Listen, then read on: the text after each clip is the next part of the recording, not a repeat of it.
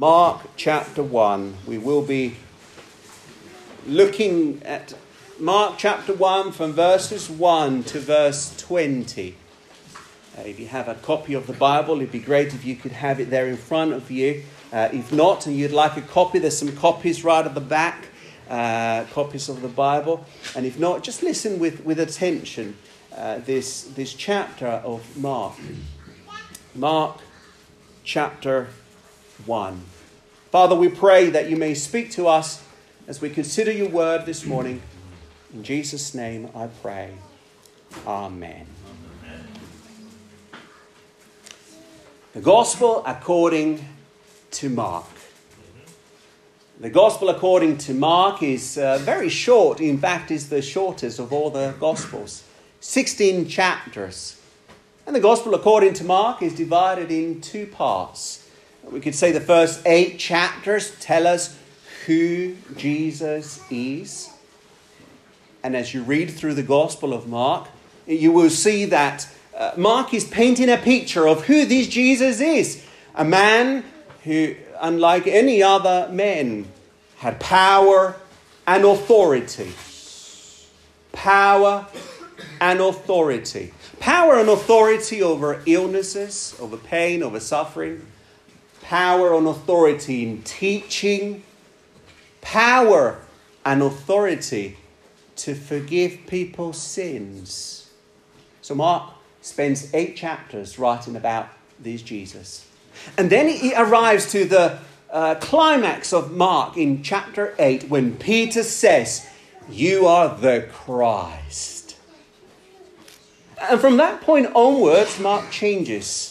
No longer talking about who Jesus is, but now he moves on to telling us why he came. And the first thing that Jesus tells his disciples is, I'm going to die.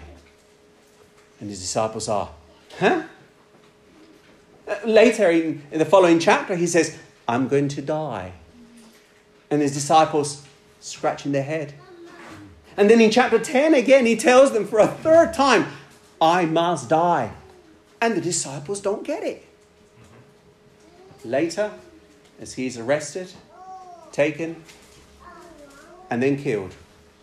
As he's there on the cross, the, the, the, the, the soldier, the centurion, looks and says, Truly, this man is the Son of God. So Peter said, This is the Christ. And the centurion says, The Son of God. But he doesn't finish there. Chapter 16 reminds us that Jesus Christ rose again from the dead, defeating death. What's wonderful about Mark is that right at the beginning, he begins in the first line, he tells us the plot.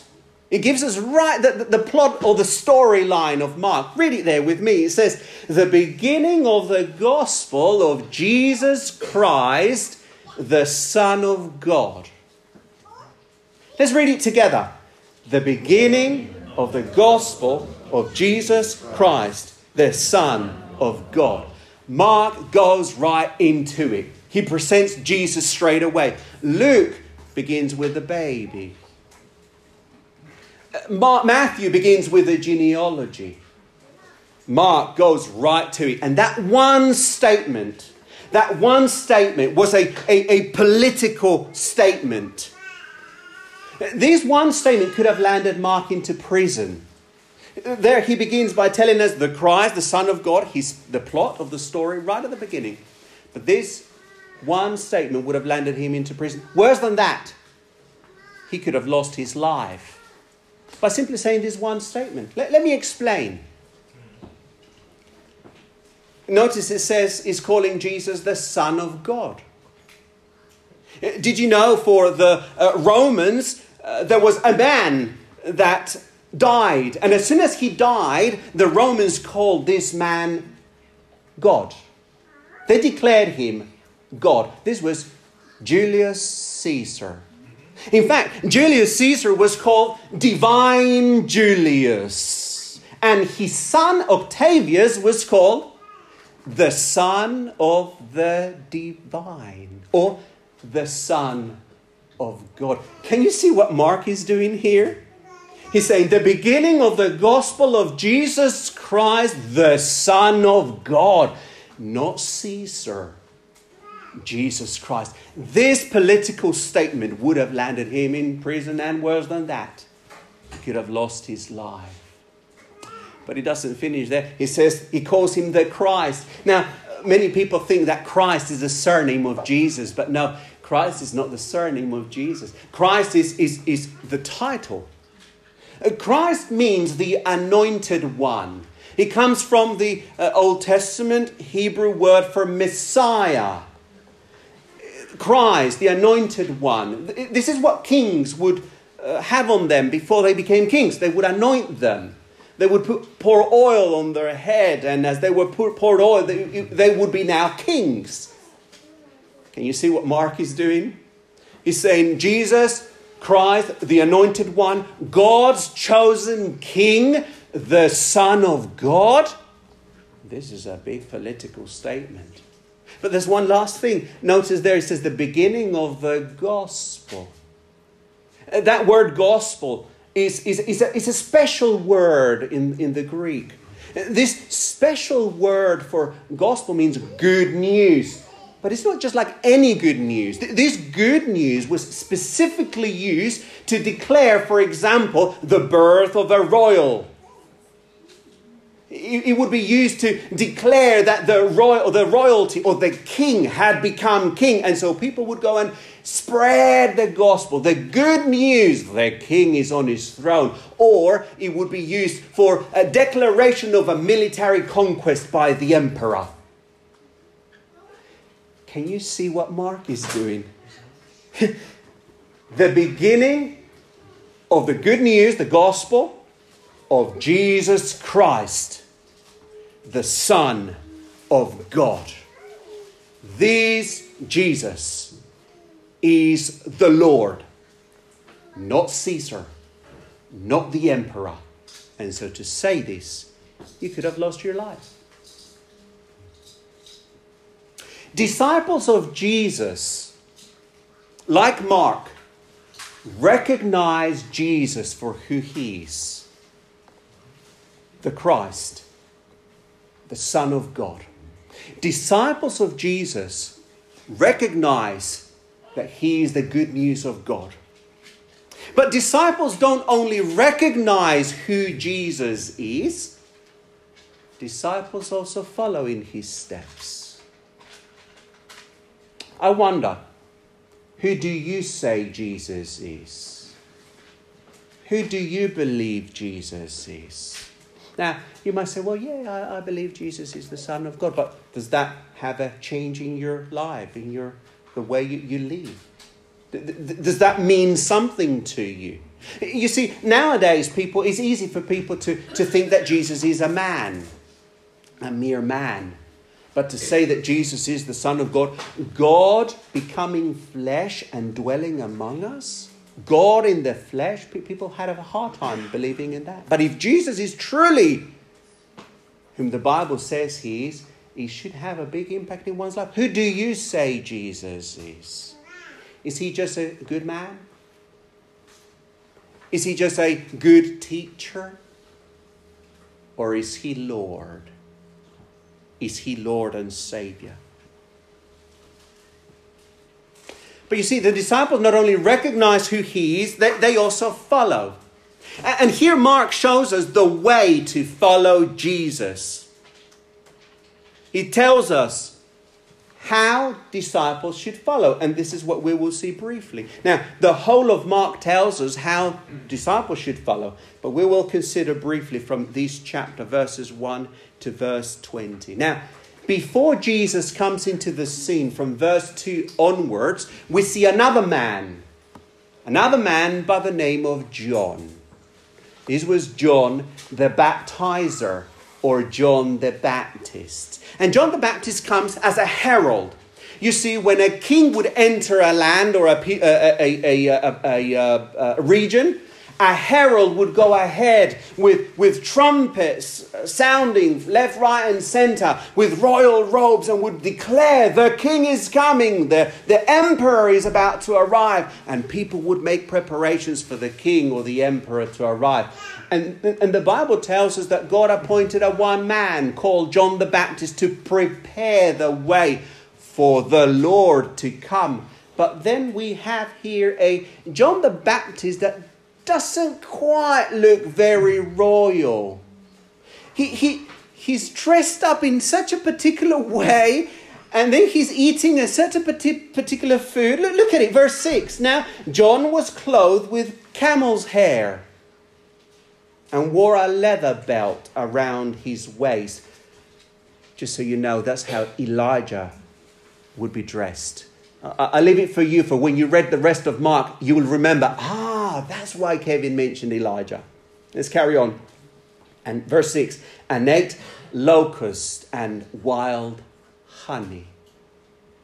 You see, this herald didn't look pretty royal to me, or doesn't look pretty royal to me. He goes and proclaims the entrance of the king. But he's not only dressed in this way, but he also comes out from the wilderness. Look at there in verse 4. John appeared baptizing in the wilderness. This is the desert.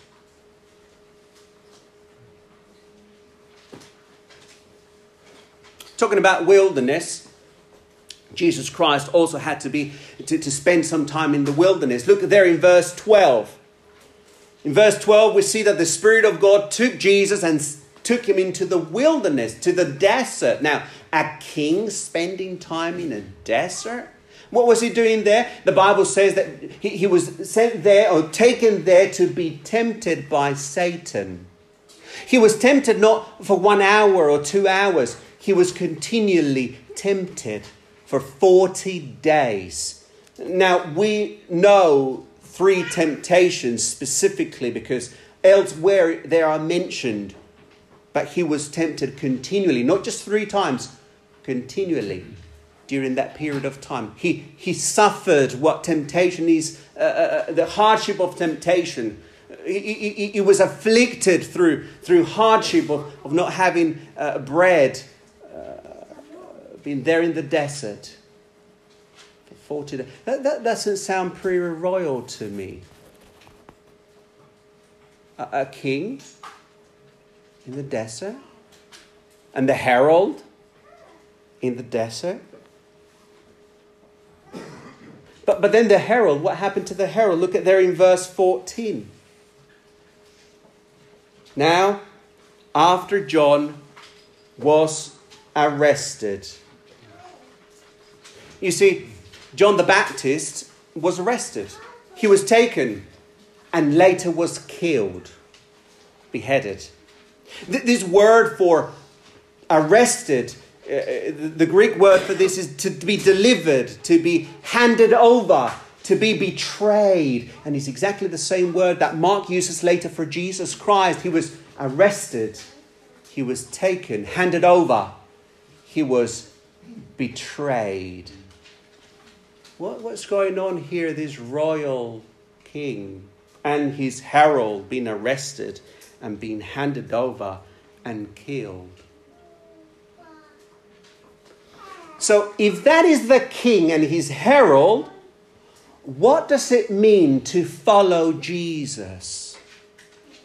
What does it mean to be a follower of Jesus Christ? Well, Mark outlines the pattern.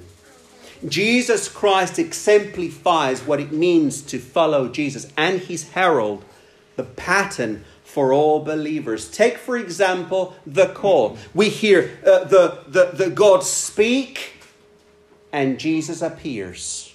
This is uh, an observation by uh. He says that Jesus speaks, or God speaks, and Jesus appears. We see verse 2 as it is written in Isaiah, the prophet, God speaks through the Bible.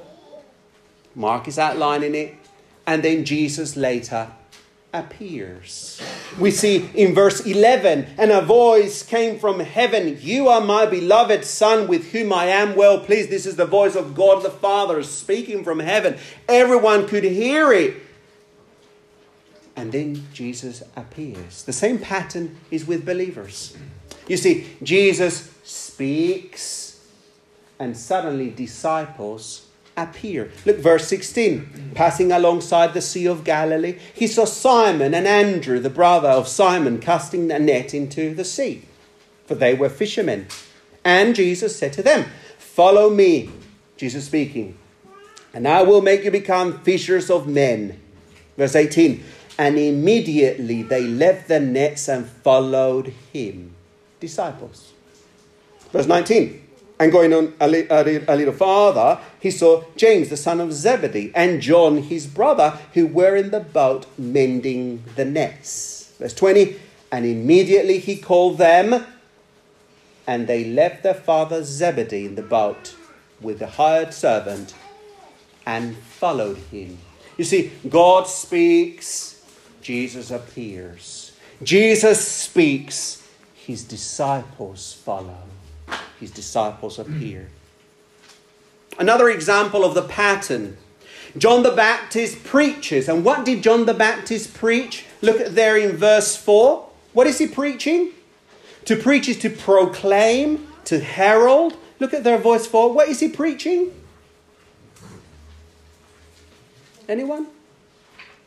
Don't be shy. Kingdom of heaven. The kingdom of heaven. But verse 4 says, John the Baptist appeared baptizing in the wilderness and proclaiming a baptism of repentance. We'll talk about what baptism is in just a moment more. But it's a baptism of repentance. To repent means to turn away from the direction you are going and turn to the completely opposite direction. To repent means to confess one's sin, to recognize you're a sinner, and to turn from your sin towards God. It doesn't mean to turn from your sin to something else around in the world. That's not repentance. If you say, Oh, I've, I've, I've been a thief all my life, I'm going to stop being a thief from now on, that is not repentance. Repentance is stopping, recognizing, turning towards God. And that's what John the Baptist preached. But what did Jesus preach? Look at there in verse 14 and 15. Now, after John was arrested, Jesus came into Galilee proclaiming the gospel of God, the good news of God, and saying, The time is fulfilled and the kingdom of God is at hand. What does he say there? Repent and believe in the gospel. There's a pattern there. John the Baptist and Jesus preached repentance. And later in chapter 6, verse 12, we read that the disciples were commissioned to preach repentance, to tell people, turn away from sin, turn towards God. Jesus gives us a pattern of what it means to follow Him. But finally, there's another example. John the Baptist not only preaches repentance and Jesus, not only does God speak and Jesus appears, and the same with disciples, but John the Baptist spends time in the wilderness, in the desert. And John the Baptist then is taken and killed. What happened with Jesus? Spends time in the wilderness, then he's taken and then killed. What does that mean for the followers of Jesus? What would it mean for us as followers of Jesus Christ? This is what the Bible says A disciple is no greater than his master. There is a cost to discipleship. In fact, later Jesus Christ tells his, to his disciples that they will be arrested and betrayed and even killed. Mark was the secretary to Peter. Peter got killed. The disciples of Jesus, all of them got killed, but John. Many followed in death because they associated with Jesus. They said, No, Caesar is not Lord. Boom, killed. Jesus is Lord. Killed. This is what Jesus said in Mark 8, verse 34. If anyone would come after me, let him deny himself and take up his cross and follow me. For whoever would save his life will lose it. But whoever loses his life for my sake and the gospel's will save it. For what does it profit a man to gain the whole world and forfeit his soul? For what can a man give in return of his soul? For whoever is ashamed of me and my words in this adulterous and sinful generation, of him will the Son of Man, that's Jesus, also be ashamed when he comes in the glory of his Father with the holy angels. To be a disciple of Jesus Christ is to follow Jesus. To follow Jesus means to take one's cross, to die, and follow him. To die to my own desires. To die to your own philosophies. To die to your own ideologies or thoughts and ideas. And to order yourself under Christ, who is King. To follow Christ is to die to consider the things of this world as nothing, no worth comparing to the glories to be revealed. To follow Christ means to die. To follow Christ means to follow in his steps. And Jesus Christ came to seek and save the lost. He didn't come to, to, to, to, to, to, to find the, the, the, the healthy ones, he came for the sick. He came for those who could recognize that there were sinners. I wonder, can, can you see that you're a sinner? Can you see that, that you need a Savior? Or would you say, No, I'm pretty fine, thank you very much? Jesus came to seek and save the lost. And this is why. It is called the gospel, the good news. The, the good news is good because there is a bad news. The Bible tells us that there is such thing as hell. This is not something that one makes up. This is something that Jesus spoke about. Jesus preached about hell more than anyone else in the Bible. Jesus warned about hell, where, is the, where, the, where the worm never dies, or the, there is crashing and gnashing of teeth, where the fire never is quenched. The Bible tells us that one day we will stand before God in judgment to give an account. That is the bad news. And it all began when, uh, right at the beginning. In the beginning, God created the heavens and the earth, and everything was good. In fact, the Bible says it was very good. No pain, no suffering, no death, no sin. But man rebelled against God. And from that very moment, when Adam and Eve turned away from God in, in sin, they, God said, You shall not take from that tree and they were deceived. She was deceived. He took it and sinned against God. From that point, the world is in the mess it is today death, pain, suffering, evil. But one day God will judge. Those who got away with murder, one day the day of reckoning is coming. Those who got away with immorality or what have you, one day will stand before God in judgment. But you see, the good news is that right at the beginning, God promised a Savior. When Adam and Eve sinned, shortly after, God said He would provide a man who would come to save the people from their sins. And that is the refrain of the Bible. All throughout the Bible, you see that the Savior is promised over and over again, all throughout the scriptures.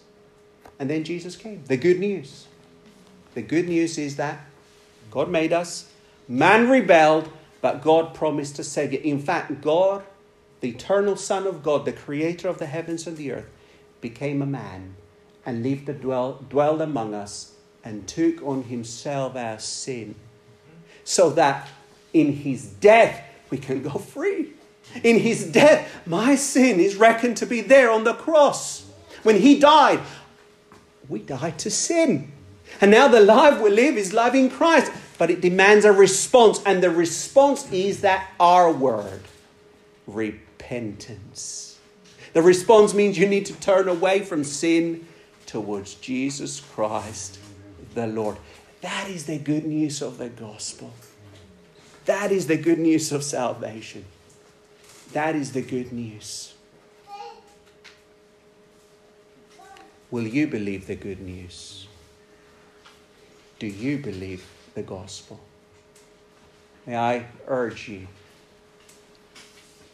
listen to your conscience, turn to Christ, and be saved.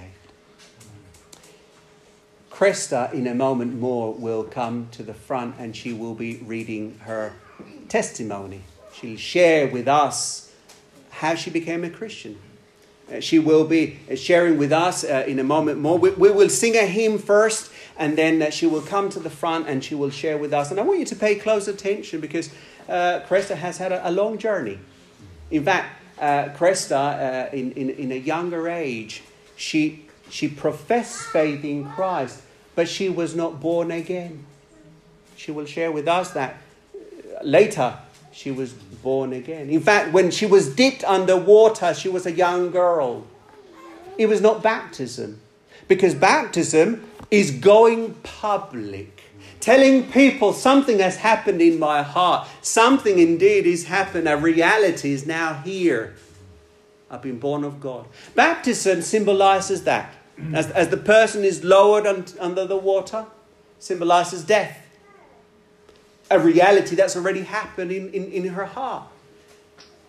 And as she comes out of the water, it symbolizes resurrection, a reality that has already happened in her life when Christ Jesus rose again from the dead is reckoned to be hers, which means that when we die, when she dies, she will rise again from the dead. Why? Because Christ defeated death the, with his death. Death died with the death of Christ. And so she will rise again from the dead. And so she will be going public. And that is in baptism, going public in baptism. Now, baptism is not only going, ba- baptism is obedience because Jesus called us to be baptized. Repent and be baptized. So, if you believe in the gospel, if you believe that Jesus is your Savior and you haven't been baptized, let me urge you. It is an act of obedience. Follow Christ in baptism. If you, if, you, if you don't really understand what all this means, let me urge you read through Mark. And I pray that the Lord may give you, warm your heart to the gospel, and that you may indeed be saved. Let us come before the Lord in prayer, sing our next hymn, and then I'll ask Cresta to come to the front to, to share with us her testimony. Father, I give you thanks again for your word.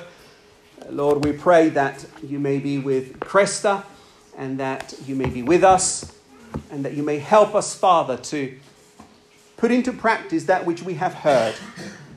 For Lord, the wise man built his house on the rock is the man who hears the word and puts it into practice.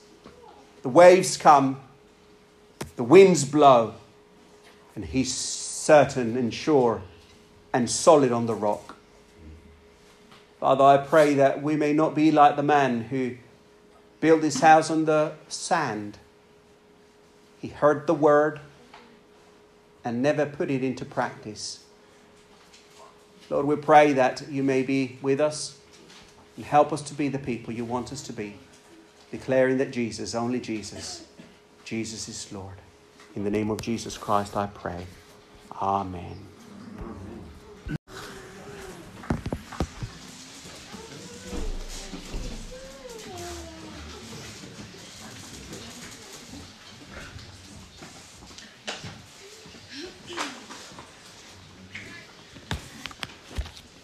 those of you. okay.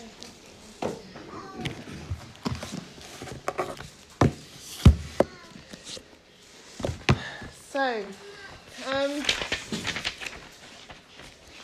thank you all for being here. I really love you all and appreciate you being here. Thank you. Um, I was thinking about my testimony and um, thinking about how to fit 49 years into not that long a time. So I started writing, and I wrote, and I wrote, and I wrote pages.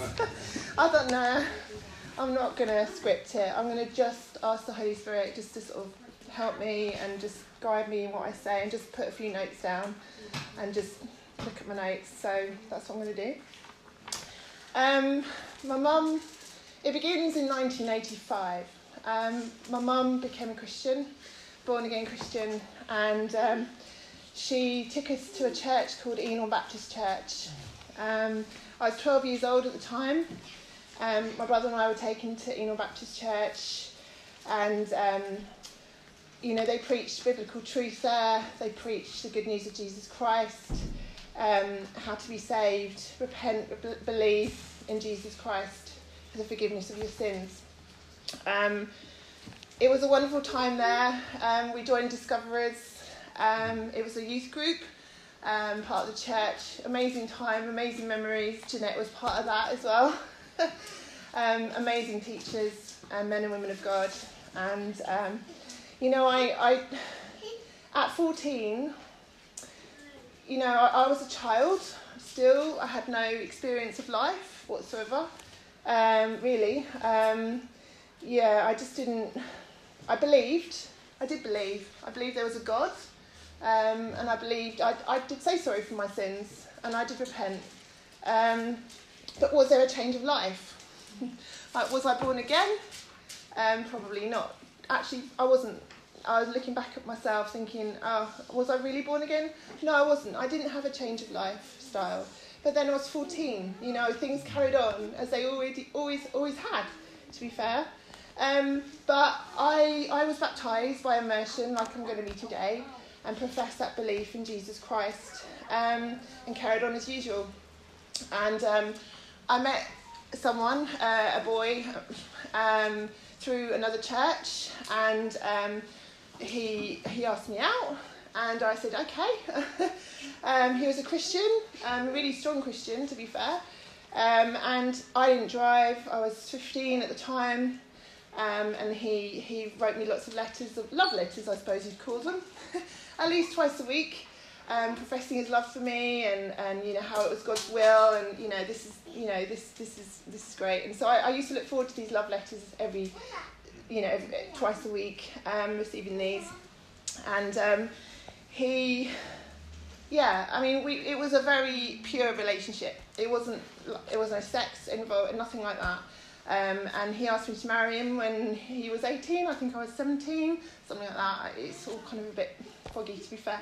Um, and I said yes, and um, that was amazing. And uh, I got a letter one day that said, I'm really sorry, um, I've been praying about this, and it's not God's will for me to marry you.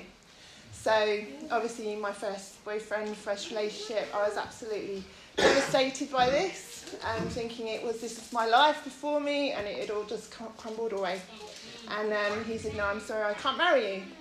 And um, so that basically put me on a bit of a journey of bitterness and anger for quite a long time, to be fair.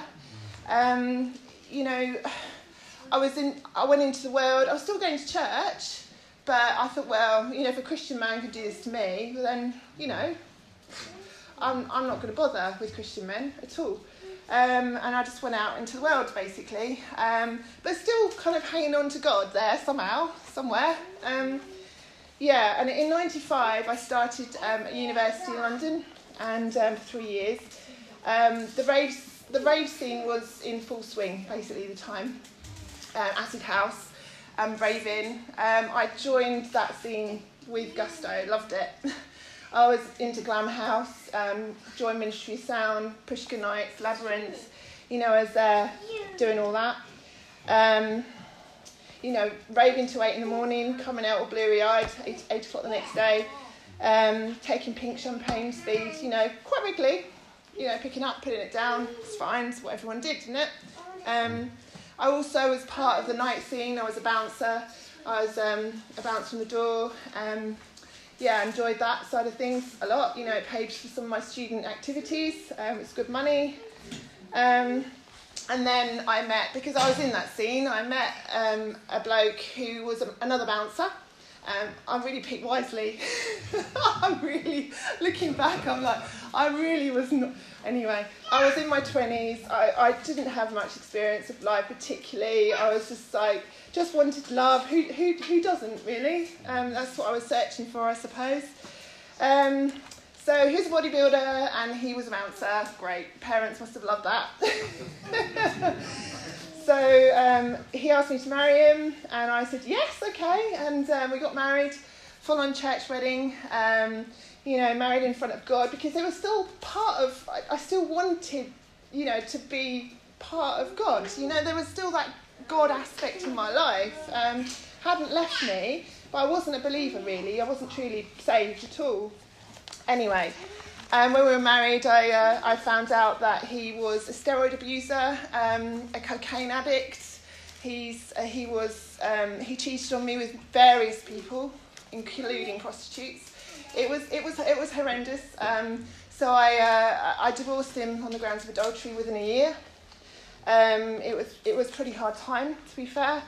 So basically, I threw myself more into partying, into clubbing, enjoying myself, forgetting all of what's gone on in the past. Um, I started another three year degree in occupational therapy, and I threw myself into my riding as well because I'd always been brought up riding with horses, my family's involved with horses, and um, I wanted to, I, I became obsessed really with dressage and horses and getting horses um, buying horses, coveting them really, you know, really wanting, wait, wanting, waiting for the next horse to come and spending money on that. And, and that was in 1998. Um, I loved it. It was an addiction. It was, I was coveting all the time. There was a lot, lot of lies and deceit around that um, with horses, to be fair. And it, there always has been in my life. A lot of lies and deceit with my parents and um, with, with, with that and my grandparents. Um, basically, I don't know if this is true or not, or this is how I see it, I don't know, but in 98, I, had my first, I bought my first dressage horse.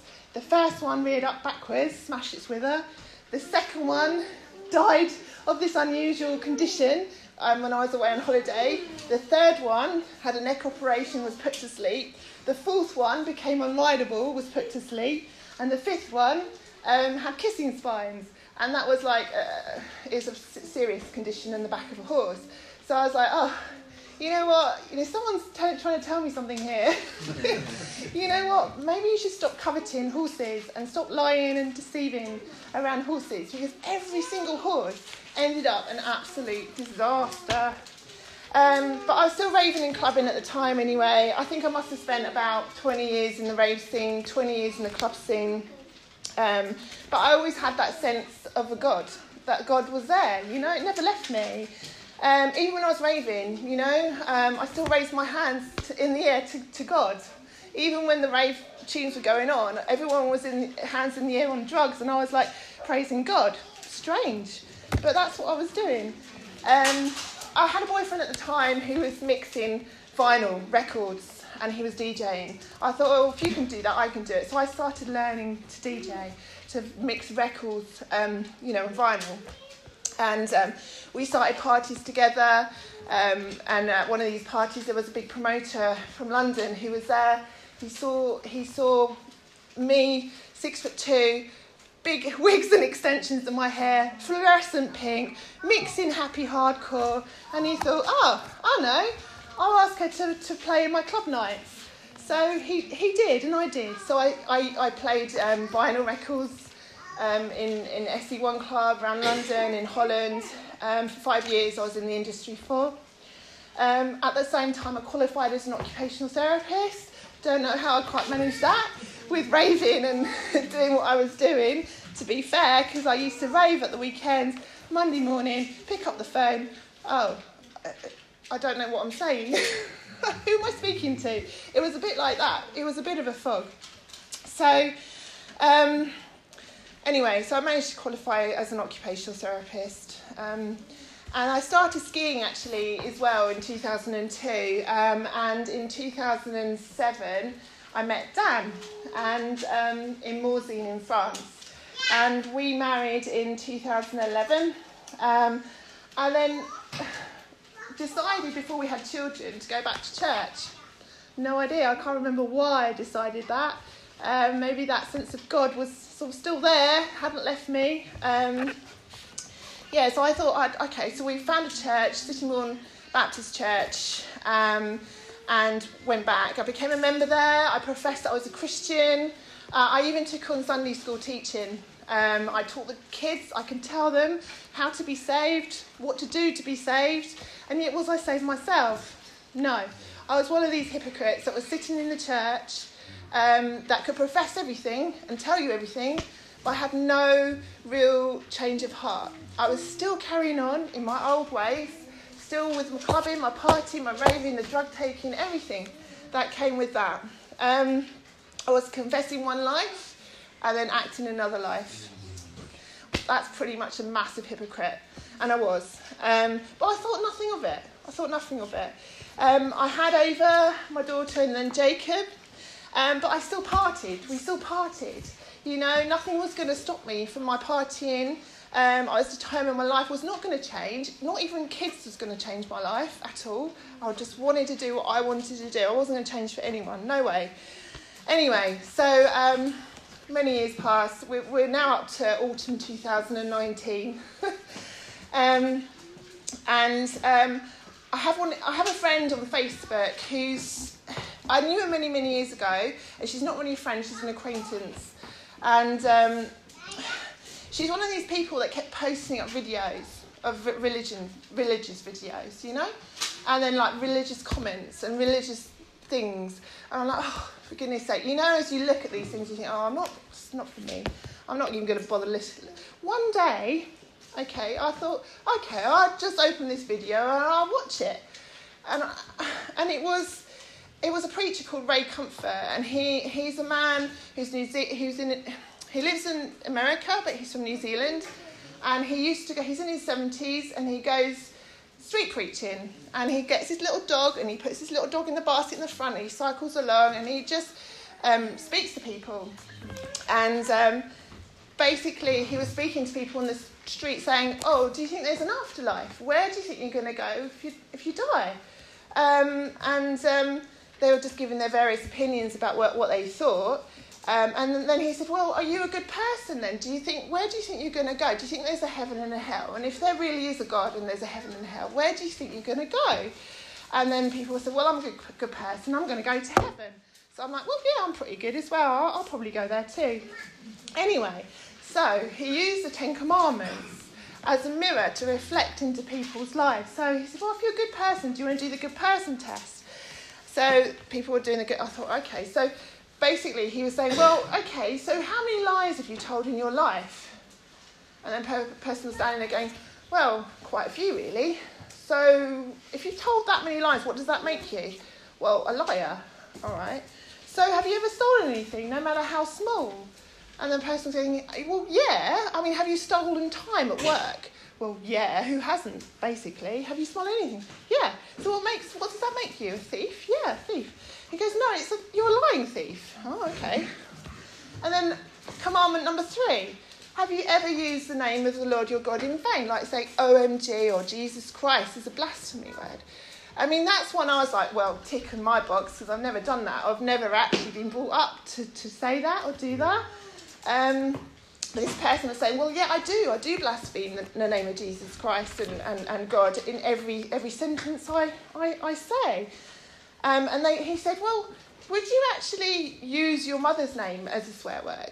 And they were like thinking, well, no, I wouldn't actually. I wouldn't use my mother's name because why not? Because you respect and love your mother. You wouldn't use her name in replace of a of a swear word, would you? And they were like, no, no, but then you, you would use the name of God in place of a swear word. And He's the God that made you your mother, who gave you your mother, who gave you your eyes, who gave you everything. And that you don't respect Him enough to actually then not swear and take. And it says in the Bible, those who take His name in vain will not be held guiltless on the day of judgment.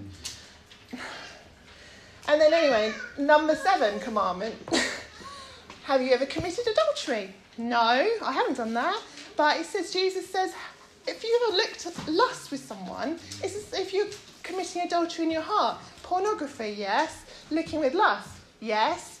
So, oh, that's another big cross in my book. Have you ever dishonoured your parents? Commandment number five. Yeah, plenty of times. Lots of lying and deceit over the years. And a big one for me was covetousness. You know, obviously with horses, houses, various things. Um, so basically, there was I looking at these videos until one, two in the morning, rep- looking at various different ones, and like getting more and more, feeling more and more sinful, more and more convicted about, oh my gosh, you know what? I've broken every commandment. Going, you know, um, where would I be on Judgment Day if God took my life? Um, I would be going to hell. I would. You know, I mean, God is merciful, yes, but He's also a just judge. He can't abide any sin in heaven. Um, you know, and, and people will say, well, that's okay. Everyone does it. Everyone lies. Everyone steals. You know, who doesn't? Who doesn't? Um, everyone blasphemes. You know, it's just how we've been made. But we weren't made like that. We weren't made to do all, any of these things. Um, and we can't get into heaven if we do do all, all, any of these things. So I was really convicted. I started praying and confessed that I was a sinner. I needed Jesus in my life. I needed to repent of how I was, um, you know, um, and put my faith in Jesus Christ, basically, as my saviour, you know, and, and turn away from the things. It was like, like the law, God's law, the Ten Commandments, has been printed in my heart. Um, and the, the law was, was it's like a mirror has been shone into my heart, and then I can actually see my sin for what it really is in front of a holy God.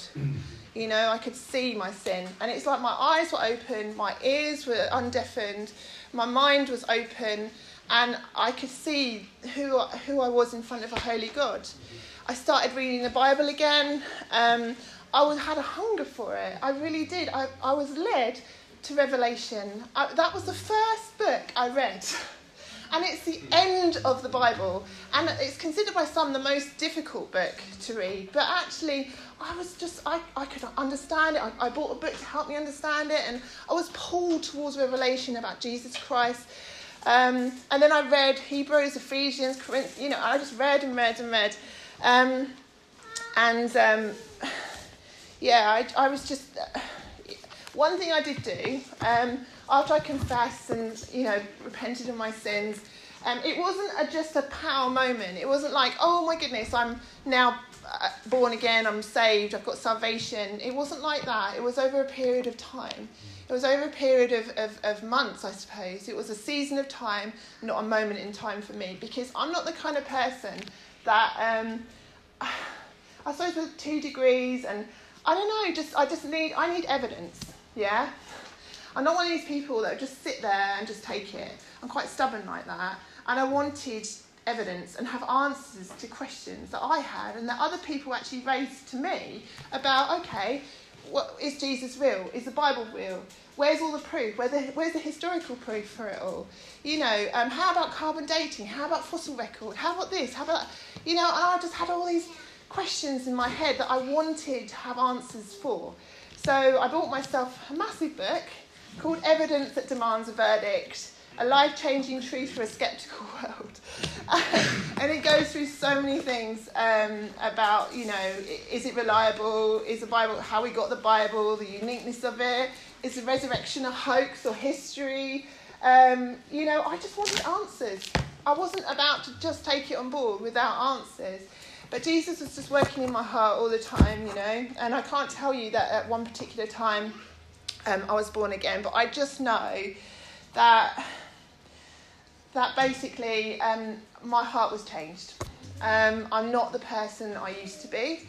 The law of God is on. I know we're not saved by doing good works or anything like that, but the law of God is on my heart and, and I want to do what's right and good in Jesus' eyes because He's changed me. He's given me eternal life. He's given me salvation. Um, he's given me peace, joy, hope, and all these things that I never had. You know, I was troubled, I was sinful, um, I didn't have any, you know, I, I had no direction in life. I was worried about where I'd go when I w- was dead. Um, you know, I knew I was going to go to hell. I knew it, but I just suppressed it. You know, I just oh, I didn't want to think about it. That's why I was clubbing and raving so much. Um, so anyway, so yeah, I mean, I, I, was I was born again, and I wanted to do things that were right in God's eyes. So I wanted to read. I prayed. Um, I read the Bible, you know, a lot. Um, I just my life was different. I didn't watch the old TV programs. I used to the films. I can't watch films with blasphemy, sexual immorality, nothing like that anymore. It's like my life is totally different. And only a miracle of God can make my life that different. That's all I can say because it's literally a miracle and it's a supernatural thing that actually changes you from the inside out. And everyone else will probably see me and say, Oh, you're still probably a similar person. Yes, I am a similar person. I'm still me. I haven't got to 49 years and actually not, you know, I'm still me. But I'm, I'm, I'm a child of God now and I've been born in Jesus Christ and um, I want to do things that are right for Him, live for Him, um, and do things that are righteous and, and good in my life, um, not sinful and evil. Um, um, I, I, I know I've been saved out of, I had very black, a very dark black heart. I was very deceitful, very sinful, and people were looking at me, oh, you're not. But if you saw my heart and you saw the blackness within it, and you could see what I've been saved from, you know, the immorality that was in there is no longer there, you know, and I praise God for that every day, that He's changed my heart with new desires, um, and I've got no more dark thoughts. And only Jesus can save you from that, save me from that, you know? And there's nothing I can do with myself to save myself. That's it. You know, there was nothing, it was a miracle, God given. Okay, and now I have a life of joy and peace in Jesus Christ, which I'm so thankful for. Um, and it says in John 8:32, you will know the truth, and the truth will set you free. And Jesus sets you free, you'll be free indeed. And I feel free. You know, I feel free and changed because of what Jesus did for me on the cross. Um, and it's just like a miracle. Um, you know, and I, I just want to say, you know, what profits a man or a woman to gain the whole world but to lose his or whole, her soul? You know, it's so important. I, I never forget the analogy that Ray Comfort, the street preacher, used. And he said, Oh, would you sell your eye for a million pounds, this person? I know I wouldn't sell my eye for a million pounds. Would you sell your eye for 10 million pounds? No, no, no. No, because your eyes are precious to you. But how much more precious is the soul within you mm. that looks out of your eyes, you know? How much, much more is precious is that soul? More important than anything, you know? Where you're going to go when you're dead is the most important thing to try and you know, know and, and search and seek for. So, um, basically, I think I've said enough, but I just want to leave it with, it with you with this, okay? If anything today was what was being said, resonated with you in your soul, deep down, you know, don't just leave it at the church door. Just don't do that. You know, the devil wants to take, fill your mind with clutter, things of this world, wants to distract you, yeah? Wants you to forget. That's one of his biggest ploys. Just wants you filled with everything else in your mind, okay? And it says the God of this world blinds the eyes and minds of people so they cannot see the light of the gospel or the good news of Jesus Christ. Yeah? Um, all I urge you to do really is just, it says, seek and you will find. Matthew 7, seek and you will find. Knock and the door will be opened to you, yeah? Okay, it, that's a promise of God. You've got to seek, you've got to find. You know, He's there ready to help you to find Him, yeah? Um, read God's love letter to you. This is a love letter. The Bible's a love letter to us humans. Read it. Pray for the truth to be revealed to you, yeah? Repent in Jesus. You will be saved. It's a promise of eternal life in heaven with Him, okay? If you do do that. So thank you for listening to me. I appreciate you all. Thank you very much. And I've given you a little taste of it, but it's not the full story because there's children here. So I can't tell you the full story, really. It's, it's, it's heavier. but I've given you an overview. Thank you very much for listening.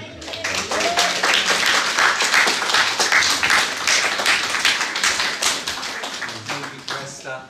And uh, what we'll do now, we'll uncover the baptistry if you could follow me this way.